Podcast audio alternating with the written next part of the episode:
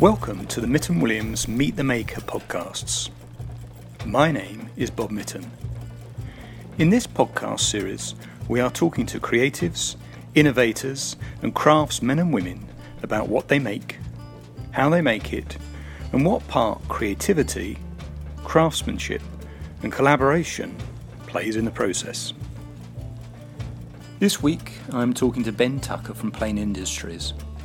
They repurpose and upcycle reclaimed, authentic aircraft parts, making them into beautiful furniture and aviation art.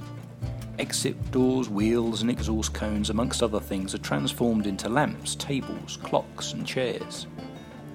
Originally set up in 2012 by Ben and his brother, growing up on a farm taught them to be resourceful and inventive. Nothing was discarded. Without any formal product design training, they've used their imagination, old fashioned workmanship, and modern making to create unique products and can boast brands such as Red Bull, GE, and Ryanair as their clients. But what remains at the heart of Plane Industries is their love of bringing new life to old objects. We recorded this in our design studio, so please excuse the telephone and other sounds you can hear in the background. I hope you enjoy it. Hello, Ben. Lovely to meet you. Thanks very much for coming along to this do this podcast for us. I guess the first thing I'm going to ask is why planes?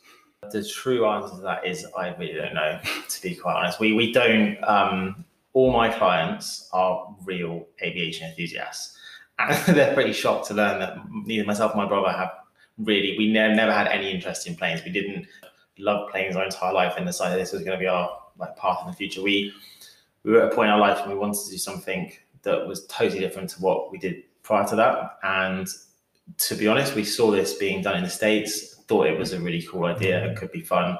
We were young and really naive, and we just started it, and it kind of just then it just went from there. So you haven't got any professional training. You know, you didn't necessarily go to university to study to be a product designer or anything. Can you tell us a little bit more about that and how you got into it? Because I think what you make is incredible and it's got a lot of sense of design and craftsmanship about. Yeah, um, so yeah, so I, I did go to university, but I studied business economics, so the, the Ah. furthest removed from anything creative.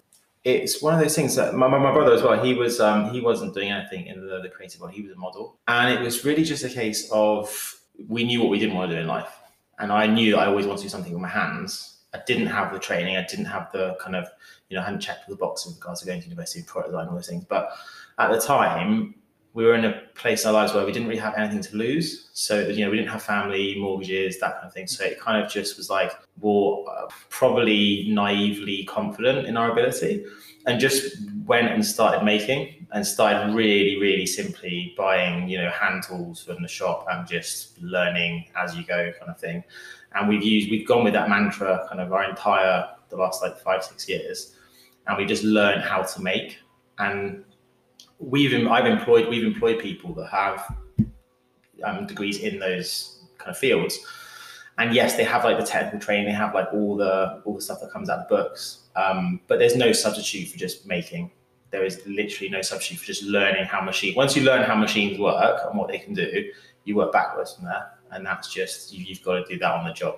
Yeah, so we just went for it. Really, never really stopped us, I guess. And maybe it was a good thing as well because maybe um, by not being taught that specific route and this is how you do things, this is how you should do things, we probably approach it from a very different angle, which is for creativity, that's a good thing. Because if you've got one person that has, you know, the degree and the product designers, they're, they're coming out from one place and you're coming out for another, and then you kind of make something in the middle. Yeah, no, I, I, I agree. And I think that aspect of failing was one of the questions we were going to ask. You know, in terms of how important is that aspect of failure and failing Mhm. and making mistakes? How important is that in the what you do and the creating? um, everything. I'm, I'm a massive believer that failing is is just the pathway to getting wherever you want to go. You have to fail. You're going to fail every day. It's just how it's how you treat those failures and what you do with them. Learn from them. Some failures can kind of cost you a hell of a lot of money. It's just fine. I've never, you know, the, the guys that work for us, I've always said to them like, I will never be angry. You know, we've made mistakes and written off pieces of parts that are five, six, seven hundred pounds, but I'll never be angry so long as we just learn from it and and move on because you can't oh if, if you're afraid of failure don't start a business. They should almost like rename it because it's kind of that's how you get to where you know that's how you get to like the beginning. You start and you just fail, fail, fail, fail, fail, fail, fail, and then at the end of it you have a product, and it's just a succession of failures that have turned into a finished article, and some wins as well along the way. And I think that's a really good way of looking at it. I think I found certainly uh, some of the designers I work, with, graphic designers, are almost scared of putting down something on paper because they're scared of that failure. But mm. as you say, if you just get going and try something, then you discover what works and what doesn't, and that leads you on to more things. So I think it's so important. Yeah, definitely. And there's um with regards to that point, it's it's there's a lot of factors come into play there. What we found with what we were doing is we didn't have any safety net. There was no backup. There was no kind of um, luxury of having a wage paid to us, or you know, we we we started this. We had very little money in the bank account, and then we had to make money. So when you're in a position where you have to make money to survive, if you want to do this, then you are forced to put it out there, and there, it will be, it will not be 100% in your mind. It never is. we've got products that are six or seven years old, and I'm still tweaking them now. But you get to this point where you just have to put it out there, and then you just got to hope for the best because otherwise you just go forever. And like you said, it will never be ready. Mm-hmm. Um, but then if you're in a position where you don't have to put it out there, that's when it kind of drags on, and that's when you I'll wait a bit longer and I'll tweak this and I'll change that, and then next thing you know, two years later, it's like I still haven't, still haven't done it. It's uh, we find the same thing with what we do. We're never quite happy. We're constantly tweaking, and I think if we didn't have that desire to keep making it better and better and better, mm. we'd probably stop, wouldn't we? And with all with all art, with all creativity, you want to try and make it better and better. I, certainly, looking at the products that you make, it's sort of extraordinary. The sort of the sense of design and the detail and the craftsmanship that you put into each piece. Yeah. I get a sense that you're constantly trying to make it improve. Yeah, and I, I think uh, people always are really like kind of dumbfounded when we say that we haven't we haven't got a background in design and and I don't know it maybe just we have like a bit of an eye for things a bit of an imagination and then with regards to actually the the, the quality of the finishes but that's just naturally ingrained in us like I can't I can't make something people might argue, but I can't make rubbish things. In my my my opinion, rubbish. It's just not in us to do it. I couldn't do it if I tried. So whatever we do, we do. This is this is just a, a product of what we want it to be in our minds, and then that's turns out to be quite high high value, high quality product. Hopefully. So your background, you all grew up on a farm, is that right? Yeah. So that sense of being resourceful and being on a farm, and mm. you were around machinery that must yeah. have heavily influenced what you're doing now. Yeah, definitely. I think it was uh, subconsciously as well, because I think like, looking back, we so we grew up on a farm. Um, we were always kind of you know when it come the weekend, it was like mum would open the door and just kick us out, and it's like go out and just do. It was 300 acres just to do whatever you like. And we ended up, you know, as you do any kids on a farm, you know, building dens and you, you are you are using. When I look back at it, you are actually using your imagination a lot compared to my when we moved to Spain when we were kind of eight. It was less that way. We didn't have as much kind of land to roam, and so you're kind of confined more to the home. And then there's like Xboxes and PlayStation get involved, and that kind of eliminates a lot of that. So that was probably in us, and there was always heavy machinery around. There was always kind of tools to play with, and that must have had an impact on what we wanted to do and what we enjoy and what we kind of the way our brains work, I guess, at a later age in life. Because I went for a period, you know, where obviously go to school and university, and that all kind of goes out the window a little bit, and you kind of like just doing usual kind of kid things, and yeah, it was. Um, so I guess yeah, it's probably had a big impact on on on who we are as people today. So when you start making a piece, how does it work? Because you're taking these big bits of plane, or small bits of plane. So is the bit of the plane leading the to the final piece, leading to the creativity, or do you think actually we should make a table? What can we make a table out of? What bit of the hmm. plane? How does it? Which comes first, or is it a bit of both? That's the really interesting thing about what we do that I like personally. As I don't, I don't call myself designer because I don't think I am. So with a lot of design, you start with a blank canvas. It might just be an idea or a seed, and you have to take something from nothing into a finished product. Whereas with what we're doing, we kind of got to pick and choose the parts that we worked with.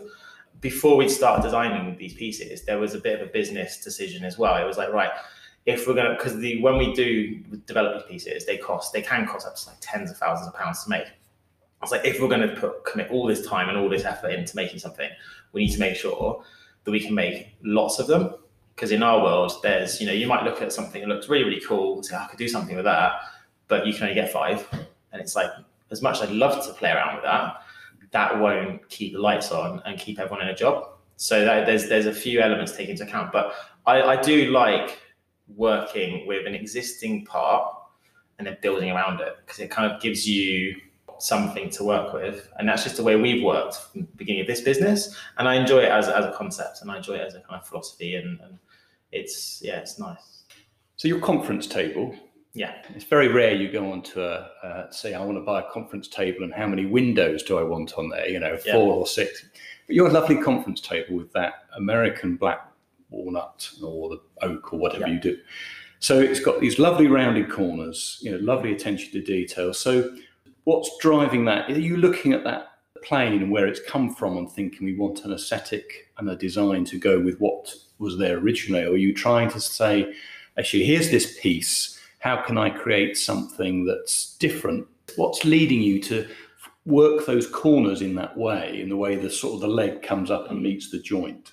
For example? Yeah, so that is a, that's a good point. Um, the the shape and the aesthetic of the part will always drive that. So with those particular windows, they've got quite an oval shape to yeah. them and and I guess then there's a little bit of try and error. You, we kind of because we go through a process where one of one of the, the, the guys that works for me, he's really really good with CAD. So we'll the process will be we'll have a look at something and then we'll just like spitball a few ideas and then we'll start drawing some little quick sketches and then we'll start CADing it up. And when you put it into CAD, you kind of get a representation of what it's going to look like, and then you can tweak it and change it. And you just have to keep doing that until aesthetically it's like okay, that's the one. And it's just that that kind of process, but all of the pieces we kind of try to, like you said, we, we build around the part. So the cowling chair is a good example of that. When you look at them, at first glance, think, well, those things were obviously designed to be a chair. They, they obviously weren't, but we, we just have to kind of, yeah, we build around the lines and the curves and the shapes, and hopefully you get to a point where you've got something that is totally unique in its own and looks like it could be a product that isn't just ripped off a plane and stuck in a room. So, where do you get the bits of plane from? I mean, just on the sheer practical thing, you know, it's how how does how does that bit work? Um, so we've got uh, there's two main places. Like one one of my business partners uh, runs a facility in Kemble that break uh, a large number of the world's aircraft, really, um, and here in the UK. And then the second place we go to is Barry in Wales. There's another large breaking facility there, and they they're probably doing for at the moment it's gone a bit nuts, but they're, they're probably doing like 10 a month, maybe 10 aircraft a month, um, all commercial airliners. So we just go there. That's where we go shopping. That's our supplier. So it's quite good fun to go up there actually because they've got just a big yard and there's probably like 10, 15 guys up there just with massive chainsaws chopping stuff up. So we always have a really good laugh when, when we spend half a day there. And the same goes for ASI as well up at, up at Kemble. But yeah, there's, there's those two places. And there, there's a few further up north, but there's no need for us really to go up there. And then finally, if we want really specific things, we've kind of developed a little bit of a name for ourselves in the, the tiny aviation niche world. So we kind of go, we know there's lots of part companies, secondary companies in the aviation industry that make parts, and, and we can kind of like go to them. And we've got a little network of, of people that we can kind of pick the phone up to to try and find whatever we want that's hopefully fingers crossed. So cowling chair, well, is that what you what you call it? Yeah, there's there's two of those, um, and they they represent a lot to us actually because when we started, as I said before, we we didn't really have much to fall back on, and when you're talking about failing, there was a lot of failures at the beginning. But really weirdly, like every time we failed really hard, there would just be this like moment where you got really lucky and then it just saves your bacon. And with the chairs, because those products really define our business, there's no one else that makes those specific products. And we were asked to do a big exhibition in London during Design Week in 2016, I think it was. At the time, the first chair, the 737, was just a concept. It was a CASUP concept. I, I had a couple in the workshop and I was like, what are we going to do with them? And then I just one day went, really as simple as that would make a really cool chair. Up, had this render my brother was traipsing around London to every art gallery. We were trying to figure out where we can sell our stuff. This is like where where do you sell these high end? And just got rejection after rejection after rejection. And then finally got a phone call from one of the gallery owners that was like, okay, I've seen your work. Can you come now tomorrow? Showed him this concept of a chair. And he was like, right, you can be here. In, I'll give you the whole gallery for the whole design week and month. So there for a month in just opposite the Ritz Hotel in London. So we went away and we're like, well, okay, what, what now? We've got to build it. it we, did the math and it was going to cost like 25 to 30,000 pounds to build it just in the cost of making all the molds and everything that went with it. And we took, we got a loan to build that chair. We thought, well, we're going to be in London. We're going to, this, this would be a big, you know, a big springboard. Anyway, long story short, we made it, delivered it, exhibited, and in the course of a month being where we were, we made a thousand pounds. So we literally came away we just sat. We had we were employing two guys at the time. We were sat at there thinking, right, okay, we're a bit screwed because we've got no money left, um, and we sold nothing from that show. And then just uh, like a bolt up, it happened like a week later. A blog in America picked up picked up the chair. I think my brother put it on Houzz.com, picked it up, and the blog was Gizmodo, which is um, a, a, large kind of like um, tech blog, and it just it went viral. So kind of my phone, this is a week my phone just started exploding. I mean, like the I, we, we were averaging maybe a couple of thousand hits the website a month. I think we got like two hundred and fifty thousand in the first two weeks, and it was like our social media was just blowing up. And I said to him, bro, I just don't know what's happening, but something's happening. And and from that kind of one blog post, it got picked up, picked up, picked up, picked up until eventually we got like Fox News on the phone and it was trending on Twitter. And it kind of from that one blog post came, I think it was about fifty thousand pounds of orders. So we just went from being okay, what we're going to do now because we're a bit screwed to well, we've got work for the next kind of few months. And it's just weird how those things have happened quite a few times over the years. And that was like a really kind of feel good story. If that hadn't, if that guy hadn't picked that up and if it hadn't gone viral, we probably wouldn't have had a business like two, three months later.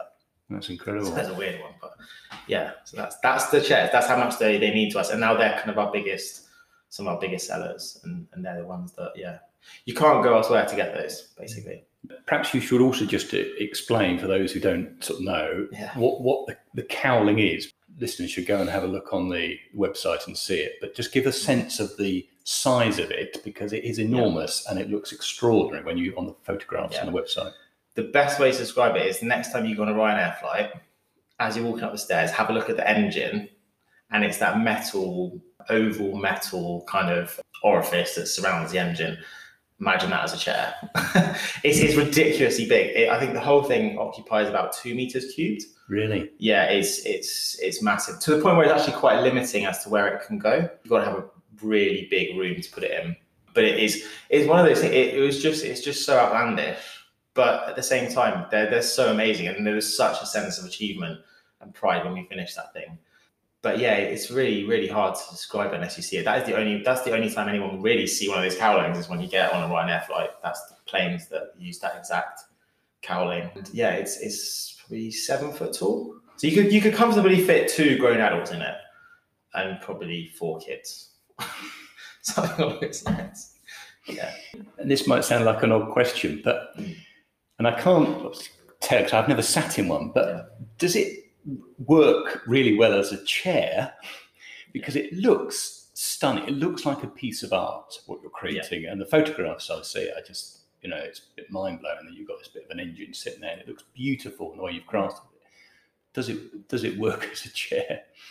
that, that's again, that's a really interesting point. Uh, yes. So when we go about designing anything, the first thing, like the rule that we have, is if we're going to make a chair, it has to be a really good chair, because like you said, they are effectively what people class as works of art. They're luxury items, having home. But at the end of the day, like buying a chair, I, we couldn't make something like that, deliver it, and the person pay, you know, ten, fifteen thousand pounds for a chair, and it's kind of, it doesn't work as a chair it would be the craziest thing. So when we when we go through the design process, everything because we don't we don't operate in that super creative realm of exclusive abstract art. We're kind of in between functionality and art. So yeah, when we design a chair, it has it has to be it has to be everything we want it to be when we envisage what it's going to look like, but it has to be a really good chair and it has to be a good table and it has to be it has to serve the purpose that it needs to serve. Because otherwise, I don't think we'd sell them. Know, I know we wouldn't Yeah, and people are always actually quite surprised when they're really comfortable chairs. Mm. Oh, this is a lot more comfortable. I thought it would be. It's like, yeah, because we kind of made sure we go through all the ergonomics and and make a proper chair as you would, you know, if you were making an office chair. Mm. The same process you go through. I asked the question because very recently I was looking at uh, Philip Starck's lemon squeezer. Mhm. Um, incredible, iconic design. We bought one. This is amazing. We ended up, after not too long, going back to our little plastic lemon squeezer because it was easier to use as a lemon squeezer. And that's why I was asking the question because I think that function and form thing here, he created something that was incredible piece of design, very iconic, looked Mm. amazing, but the function bit behind it didn't work as well for us when we were trying to squeeze lemons on a, on a daily basis. And when you look at this, I think it's an iconic piece of design. It looks extraordinary, but mm. that's that's really interesting to hear about the fact that the function is built Yeah. in from the start. That's something that's, that's really kind of, I, I'm, I'm an advocate of that because I think when you've got all the substance without the the rest of it, it just is just a waste of time. It's probably why Apple are the most valuable company in the world because they've got they've nailed both. You know, if you've got a really nice looking phone, but every time you pick it up, you can't use it, you're not really gonna go very far with that. No, not at all. So one of the other questions I've got here is uh, they often say boredom leads to creativity or just get stepping away. Mhm. You know, we were talking a little bit earlier about the number of hours you put in, you know, 14 hour days, and starting a new business, everyone puts an enormous amount of hours. I find I love I love my job, so I tend to spend a long time doing it. But Yeah.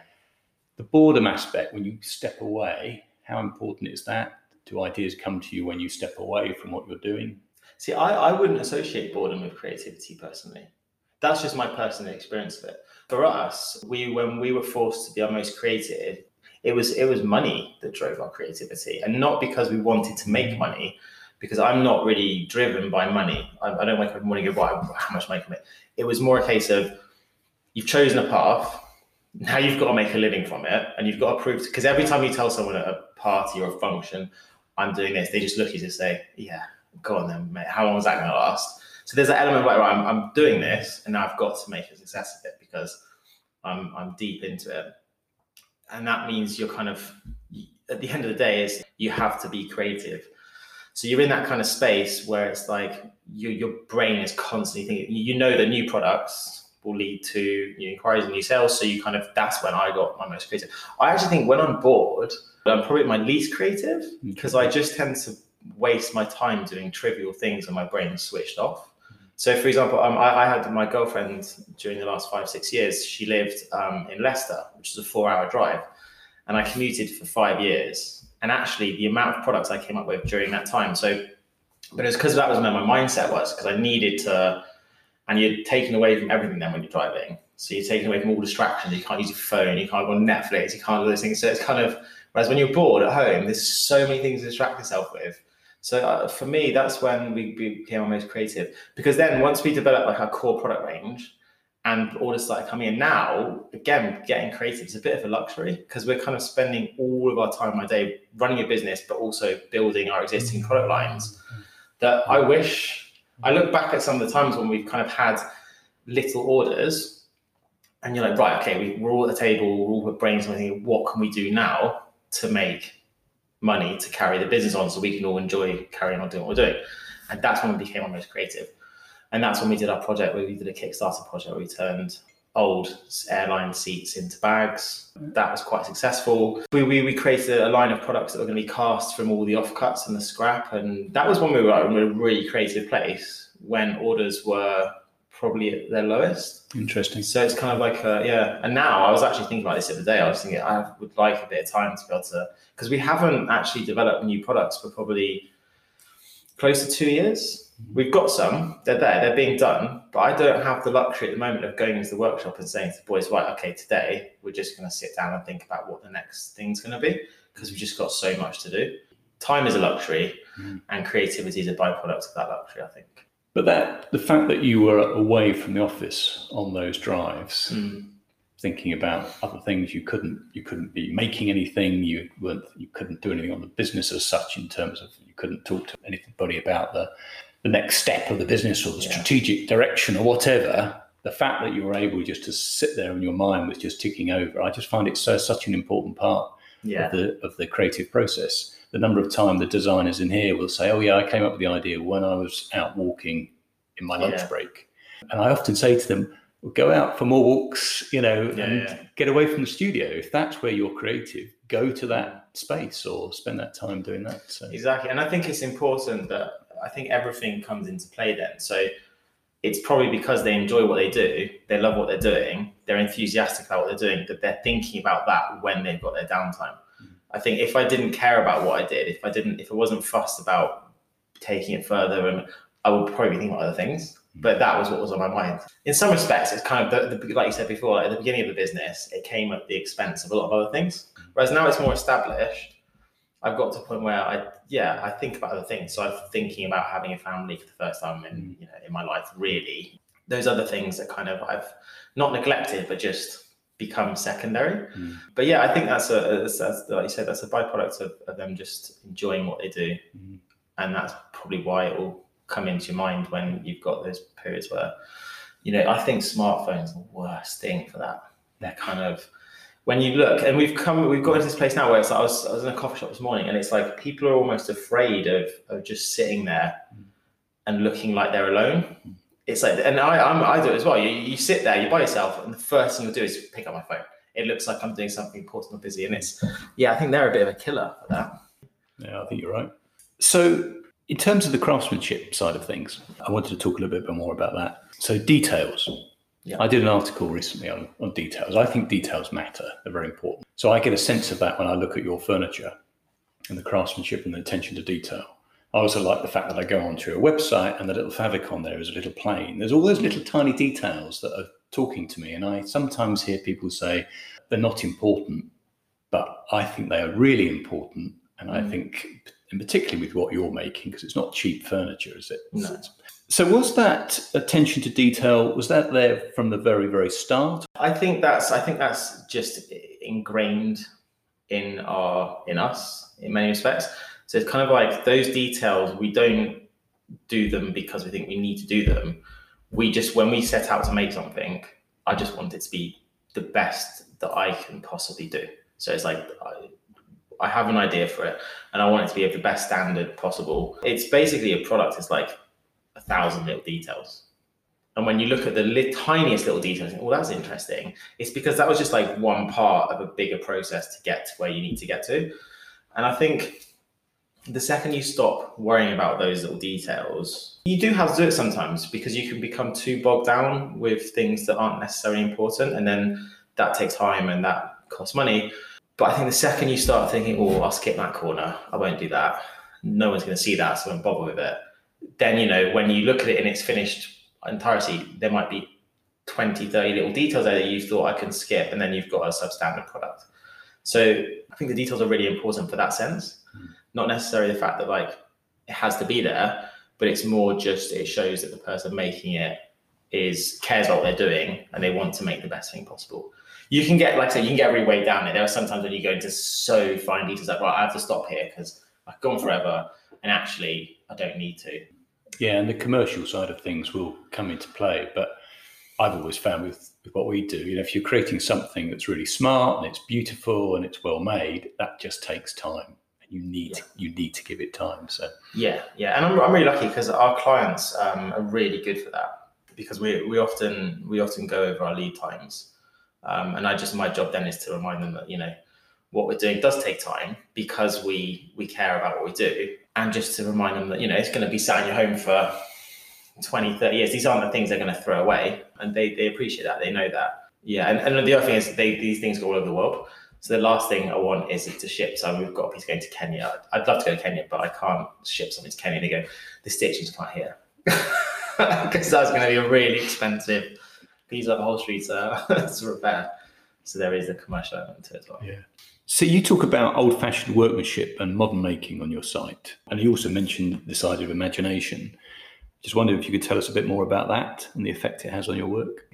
I've noticed there's a little bit of a kind of around the discourse of craftsmanship. There seems to be a little bit of an obsession with handmade and you know kind of this idea that if for something to be good it has to be made by someone that's been doing this for 40 years in a little workshop, all by hand and taking hundreds, hundreds of hours. And that is the case with us because we're working with our hands every day. But also, like I really like modern production methods, and and you know I, I'm intrigued by them and what they what you can get out of them because they're effectively a paintbrush that you can use. They're just a really interesting paintbrush. So we kind of like mixing the two. We're, we're using a lot of kind of modern production machinery, you know, CNC routers, all these kind of things, and so there's a kind of yeah, we like to meet in the middle there. We don't we don't really like to pretend that we're kind of although we are slaving away for hours and hours and hours. It, it's kind of we don't want to pretend that it's like there are other factors in here and also once you understand how these machines work a lot of these machines are used for heavy industry mm-hmm. so they're used to make really boring things like cogs or but once you understand how they work you can then go okay i know what the parameters are now that's another tool in your little armory mm-hmm. And you, the, the, the detail you can get from them is is, is really really astounding so I'm fascinated with that part of manufacturing as well, yeah. not just the in inverted commas craftsmanship. Because when you put the two together, that's when some cool things happen. And just going back to your point about sort of every, everyone, I think can be creative, and I think in a way, same way everyone can make, and people worry about, well, I'm not going to make something very well, or it's not going to be very good. I think that will just stop you being creative. Just sort of sometimes getting your hands dirty is great, but yes, yeah. understanding how you can make and the tools you've got available to make stuff Definitely. makes all the difference sometimes. Definitely, and also I know the, the, interesting thing about my path as well, which I really like, and the, more I kind of think about it over time, is that because I didn't go to university, you'd learn during like a product development design course, you'll learn kind of about these machines, and it will just be ace topic in a subject of a certain semester. As we wanted to build these products, they've become more extravagant. They they use way more different processes. We've had to like learn, and I've, I've had to outsource the work. But then I work quite closely with people who do the outsourcing, and I go and see the machinery, and I just learn how it works over time. So then when we design the next thing, we know what machines we can use, and that process has been a bit of luxury in the sense that it's I've had five six years to do it. Um, I never knew half these things existed because I didn't have that education. Now I know they exist. My mind's automatically going, these really cool. Imagine what I could do. There are so many things I could do with that machine. So, what about materials? How do the materials you use shape your work, and how do you, you know, choose which parts to use and what to use? Two elements. There was the kind of there's the um, aesthetics of the of the shape. I love those cowlings, for example. I just think they're such an amazing shape. Like they they almost they're so organic in in their appearance, and I think just something that draws our attention to it kind of catches our eye. Um, the wheels, really, like I, I, know they're quite they're quite brash, but I, am not. That's not my personal taste. I can't not but appreciate when they're done how cool they look. So I really, think yeah, it just has to be like the shape and form has to draw our eye to it. But then also there is that commercial decision. So it's like we've had parts in the past. It's like right, I've had one, but I can't get another one. I'll just go on something where I can get a hundred of, and hopefully it will be desirable enough to sell 100 and yeah that's kind of that plays a big factor as well so uh, collaboration i want you to touch on that i guess first obviously you started with your brother and you've got did you say about five people in it there's five of you now yeah. yeah. yeah. so how important is collaboration to you in the process of the creativity and the making yeah, I've been thinking about this question actually, and I, um, one of the things that's kind of struck me about this as well is obviously when we're working within our team, it's really important. You know, without without collaborating every day, everyone has their strength and weaknesses, obviously, and without that collaborative force, we'd never make the products we make. It's just impossible. So there's there's that element of it. But the other thing that kind of I really got me thinking was there's no way we would have been able to create things we create or make this business without all the businesses that we've and I use the word collaborated with over the years to be able to make these things it's not collaboration in the truest form in the sense that we're collaborating for a common goal. We are, but we're effectively paying them for a service. But really, it's collaboration because we're learning from them. They're doing things that you know we, we would take us years and years and years to train ourselves to do, whether it's kind of woodworking or heavy industrial machinery. So, kind of like actually, that's probably the most important collaborations that we've had over the past is working really closely with our suppliers, and we found you know really really amazing businesses doing that, and we've learned stuff from them that has allowed us to move the business forward. And that's like a that's the collaborative element that I kind of got me thinking. I was like, actually, when you think about it, yeah, we like to think we're like these really smart people in a room creating these amazing ideas and bring them to life. But when you really think about it, there's no way any of them will always become reality without Mm. all of our suppliers. Mm. And and we are collaborating with them. And they're, because they're, they're so we, we found we obviously you've had bad ones, but we found some really good ones. And it's almost been like a university degree working with them Mm. because most of them are university educated. And then they'll go, right, what you don't need to know is all this. I'm going to tell you what you really need to know to go from A to B a lot quicker than if you had to detour 100 times. Mm. So though, yeah, that's that's definitely the most important thing because if you think about it, you can't really do anything without everyone collaborating. Really, it's impossible. And also, we've kind of through that process, we have learned enough to and gets to a point sometimes you go right, I can do this by myself now, and then we brought it in house, um, and then we kind of started to in house, and it's allowed us to kind of you know reduce costs, which allow us to pay everyone a bit more and means that the business becomes more successful, hopefully. So I sometimes find that I'll be working away in my studio doing something. The guys will be in the studio doing something.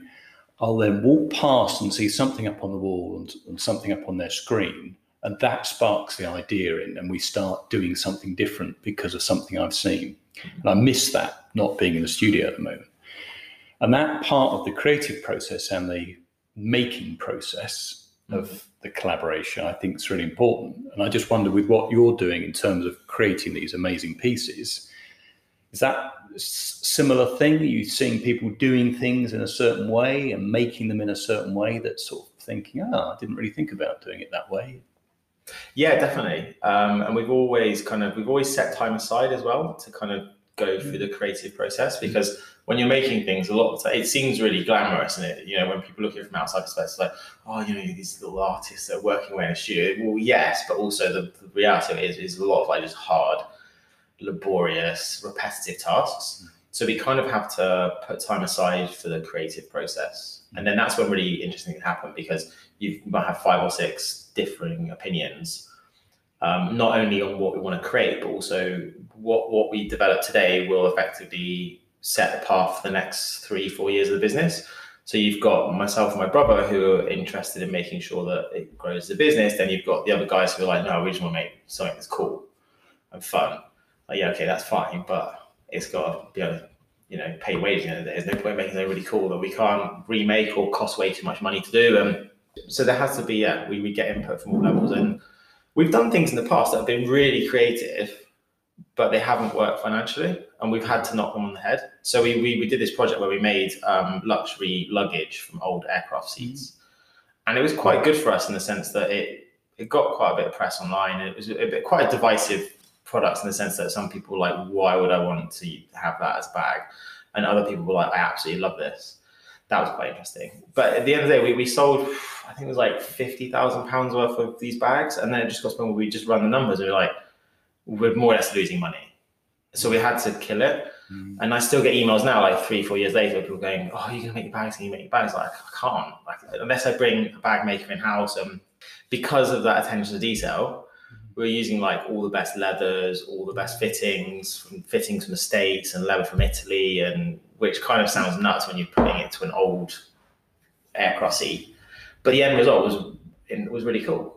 But it just kind of it was so time consuming and it didn't make enough money. Mm-hmm. And they're like, well, we've got to make a decision. We're making more money here. This is where we're going to be able to pay the wages. Mm-hmm. So you had to kill it. And, and then, which is a bit sad because then you just feel like, oh, just wasted all that time. But you haven't actually wasted that time. It's not wasted time No, at all. no, not at all. So, in terms of you know, you've got there's five of you now. So obviously, when you started, you and your brother are sitting there coming up with ideas and making stuff, and it's right, long hours making stuff. Yeah. Get more people in, and you're managing more. Mm. You're less hands-on, and you're managing more. How, how are you finding that? Is that in terms of growing the business? Are you enjoying that bit, or is it a bit? Oh God, I want to be making Mm. with my Um, hands. You know. A bit of both. A bit Yeah. of both. It's um yeah, it is. We're really lucky actually because the guys that work for us, they're you know they're they're really good. Two of them actually were graduates from Bath Spa University. They work really hard. Well, I'm really lucky. I'm really lucky to have them. And um, but yeah, there is that element of management. You do have to kind of you've got to manage all elements of the business as well. Like the bigger the business becomes, the more auditing you're dealing with more customers, and then there's just all that stuff on the periphery that, and then you start neglecting things. And um, like at the moment, we, we should really, we've been neglecting our marketing and our social media and uh, because we've just been too busy to do it. So now I'm getting someone to do that. And you just end up getting bogged down in like the day to day running of a business, which is the same for every business, where it's like your accounts and, and also strategy. And then, uh, but also at the same time, I have to get in a workshop and get hands on because I have to, I don't have enough bodies in there. So it's kind of just a balancing act. Yeah. So now looking back at the time, it was like, oh, this is, this is really, really tough. And now I look back and go, well, that was quite nice actually. And have you ever worked with a mentor? And and, Yeah. and was that useful, helpful for you? Actually, do you know the one thing I found about a mentor? It might just be my experience of having a mentor. The one thing that I took from it was when you're when you're starting a business, it's really really tough. I mean, you'll know it's it's really difficult, mm. And there are days you just think, "What am I doing?" And the one thing I found about having a mentor was we'd meet up, have a, you know maybe every month for for a coffee, and it would just be someone looking at the brighter side of things. Hmm. And they'd be going, actually, look, you've, you've achieved this, you've achieved this, and you've achieved this. And you think, oh, have I? And we would come away from those meetings feeling a little bit re-energized. It was just, it was just basically a good pat on the back, and and that's all we needed. And you think, oh, actually, yeah, it's not all bad. And then you have enough. And by the time you go to the next one, you need that the back again. And I think I think that's that's really valuable. You do need a mentor that probably he- this chap was um he hadn't operated in our industry. He hadn't really sold product, tangible products. So he, the skills, some skills are transferable, some weren't. But yeah, the, that was the one thing. It was just like the kind of you're actually doing okay. And that's important, isn't it? Yeah, that's really important. It's important for creativity. It's important when you're making. It's important for a business. I read this thing the other day that's saying we spend a lot of time making to-do lists, and we should make more what we've done lists. yeah, Because when you write your what you've done and what you've Mm. achieved, it gives that sense of I'm doing okay. I'm doing all right. You know, and you Yeah. it gives you a sort of a sense of I can keep moving forward. Yeah, because we live in this like relentless society. Mm. It's like there you are not allowed to stop, and it just it's just the nature of capitalism, I guess. It's just like a, it's a constant beast, isn't it? That's just driving forward the whole time. But you do need you're you're totally right. You do need that kind of every now and again just to stop, reflect, and I think it's really important that it's somebody that you don't necessarily see every day. And it's for, for us with him, it was like it was a bit of fresh air. It was like he'd come along and he'd just go, right, what have you done? What have you done? This, and then you go, you come away feeling quite reinvigorated. And that was just, and and, and subsequently, he the last few years he hasn't he hasn't been involved, but it, I think he was there for a reason, and that reason was at that point in time we need that. I don't really need that anymore. I think I'm confident enough to be able to, but then again, you know, sometimes you do. I think it's important as well for anyone starting a business at a young age who doesn't have any experience at all in running a business, like or, or really operating in the world of business, mm. because it's kind of like you need to be reminded that you've got to do X, Y, Z. Yeah. Yeah. no, you're absolutely right. Yeah. Yeah. And lastly, really, we wanted to talk a bit about sustainability because that obviously repurposing plays a huge part in what uh, in what you do, and that idea of uh, your products having tales from the past and future adventures that you describe. So I just wondered whether you could tell us a bit more about that whole sustainability and recycling Mm. aspects. It's obviously the whole people, planet, profit thing is coming up the agenda. Yeah, it's interesting. So at the heart of our business, people look at it and they go, "Oh, you know, these guys are." Uh, originally, it was like when we started the concept of upcycling. We, I think we hit it actually at the right time without knowing it. We went into it at the right time. That whole term of upcycling was was just taking it off. I personally hate the word word because I associate it mentally with relatively low value uh, products, and ours aren't that. So then we we kind of you know we looked at the sustainable element of our business, and we, yeah, we are reusing things that otherwise would just get crunched up and remelted and those kind of things. But I re- reflect on it. I don't think it's like I wouldn't really call ourselves a business that's just where that is the the core, because so much of our product range has so many things that are bought in. So the chairs, for example, it's the only thing that's reused is the cowling itself, and then everything else is raw materials. I think sustainable as well. People focus on the materials that you use, but also I think it's like the longevity of the pieces. Mm-hmm. That doesn't really get taken into account a lot. So IKEA, they like to think they're sustainable, and they them a big push towards like this is But actually, it's not very sustainable because when you buy a coffee table, if you're going to move it in a week's time, it's going to fall apart. You got to go buy another one. The whole model's built around buying, going frequent trips. Whereas like our drinks cabinet, that's like an eight foot, 300 kilo hunk of metal, that's not going anywhere anytime soon. That's not going to get thrown away. So it's pretty sustainable in the sense that we built it once, but it's probably going to last about 50 years. I mean, it always makes me laugh because I just, my dad loves the Antiques Roadshow. And I, so our drinks cabinets, they're made from old bombs and they're eight foot tall and they are absolute monstrosities. They're huge. I always just envisaged one day, maybe in like 50, 60 years' time, someone taking one of those on the Antiques Roadshow, not knowing where it came from because we've never really signed any of them. There's not really kind of, there's no made by on them. And I kind of, it makes me chuckle, but I can imagine that being the kind of thing that will go on, that kind of thing that is going to be around in 50, 60 years' time because who would take that to the, the, the, the scrap heap? It's not, it's not going to happen. So that I think that part of our business means that it is pretty sustainable. It's a weird one, sustainability. It's one of those um, terms that kind of every business that I look at now is like, we're sustainable. Like, oh, are you really? Because actually, the way we behave as humans isn't really sustainable in lots of elements of our lives. And I don't really want to pretend that we're kind of, you know, trying to save the planet with what we do, because quite frankly, we're probably not. If we wanted to try and do that, stop making stuff completely, because that's the answer to it, really. Mm. It is a challenge, but I think the point you make about making things that last and your products, you know, they're uh, beautifully made, um, yeah. attention to detail, they're very creative, they're really mm. amazing pieces. But yes, making something yeah. that's going to last is is so important. Um, yeah, definitely. Yeah. I, I think that is the best way to be sustainable.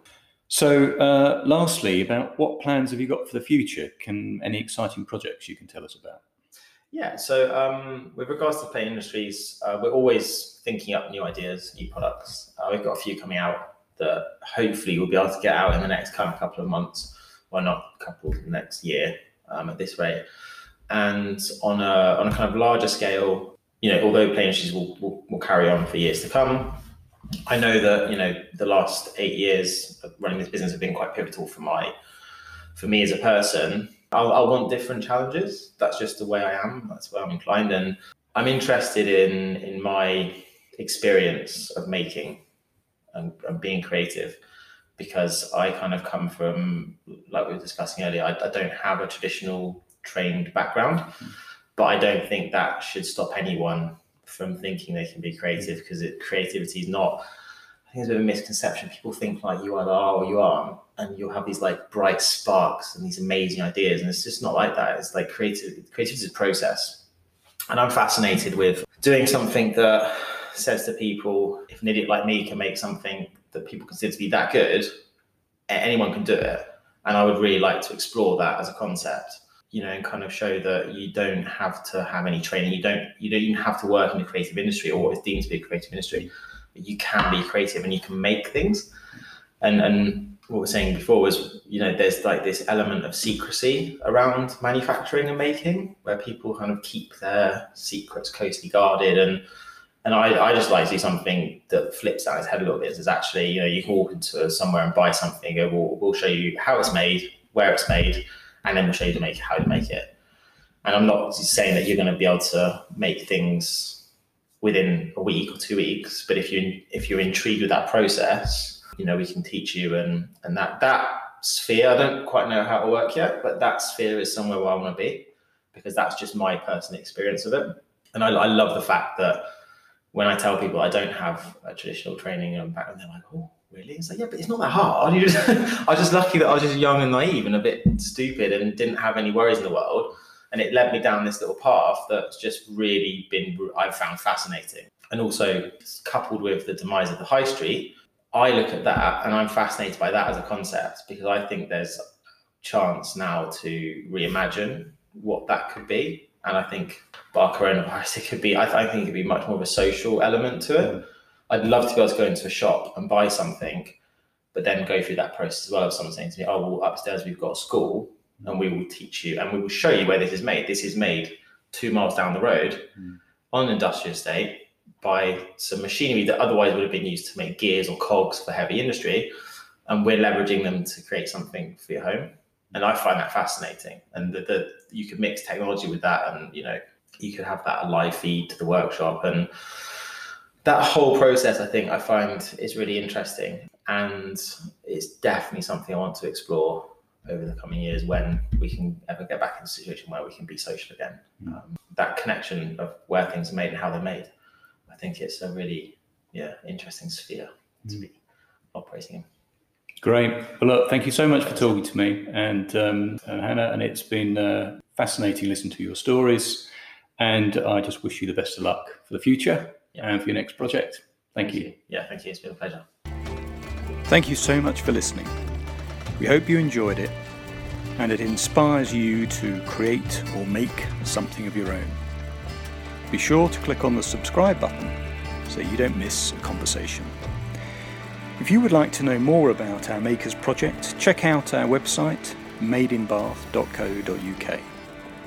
Or if you would like to know more about our design work, go to Mytton Williams, that's M Y T T O N Williams.co.uk. See you next time.